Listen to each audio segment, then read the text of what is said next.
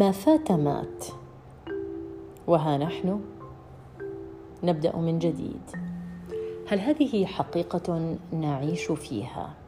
هل الماضي يبقى في الماضي؟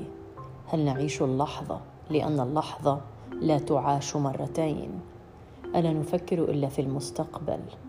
هل الماضي جزء من نسيج طوينا؟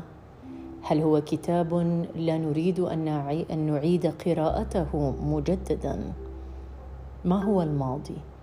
هل فعلا ما فات مات؟ لا أعتقد أن هذه الجملة صحيحة في كل الحالات. ليس كل ما فات مات، حتى وإن كان يبدو للظاهر والعيان بأنه كذلك.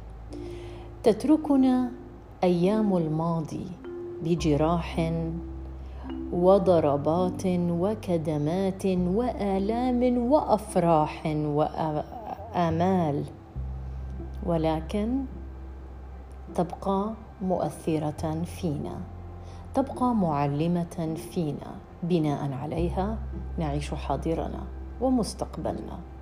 لا أعتقد أن امرأة قد خذلت من رجل في الماضي أن تكون على ذات السوية عندما تتعامل مع شخص أو رجل جديد في حياتها. ذلك الرجل الذي وضع كل آماله على تلك المرأة الجميلة التي أحبها من كل قلبه، ولكنها اختارت طريقا هو لا يوجد فيه. لا أعتقد أن ثقته بالنساء المستقبليات ستكون بذات السوية. ليس كل ما فات مات.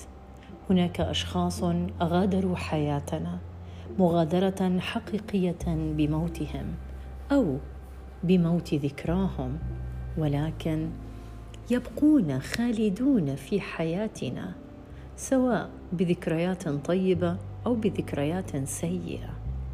أحيانا نجلس في غرفنا، في محيطنا، في صناديقنا السوداء التي لا يعرف عنها أحد، نبكي ونبكي ونبكي ونبكي ونبكي، وبعد ذلك نقوم ونعد الشطائر. لماذا؟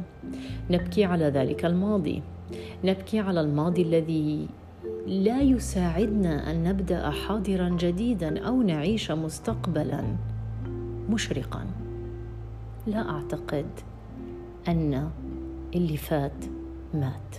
صباح الخير.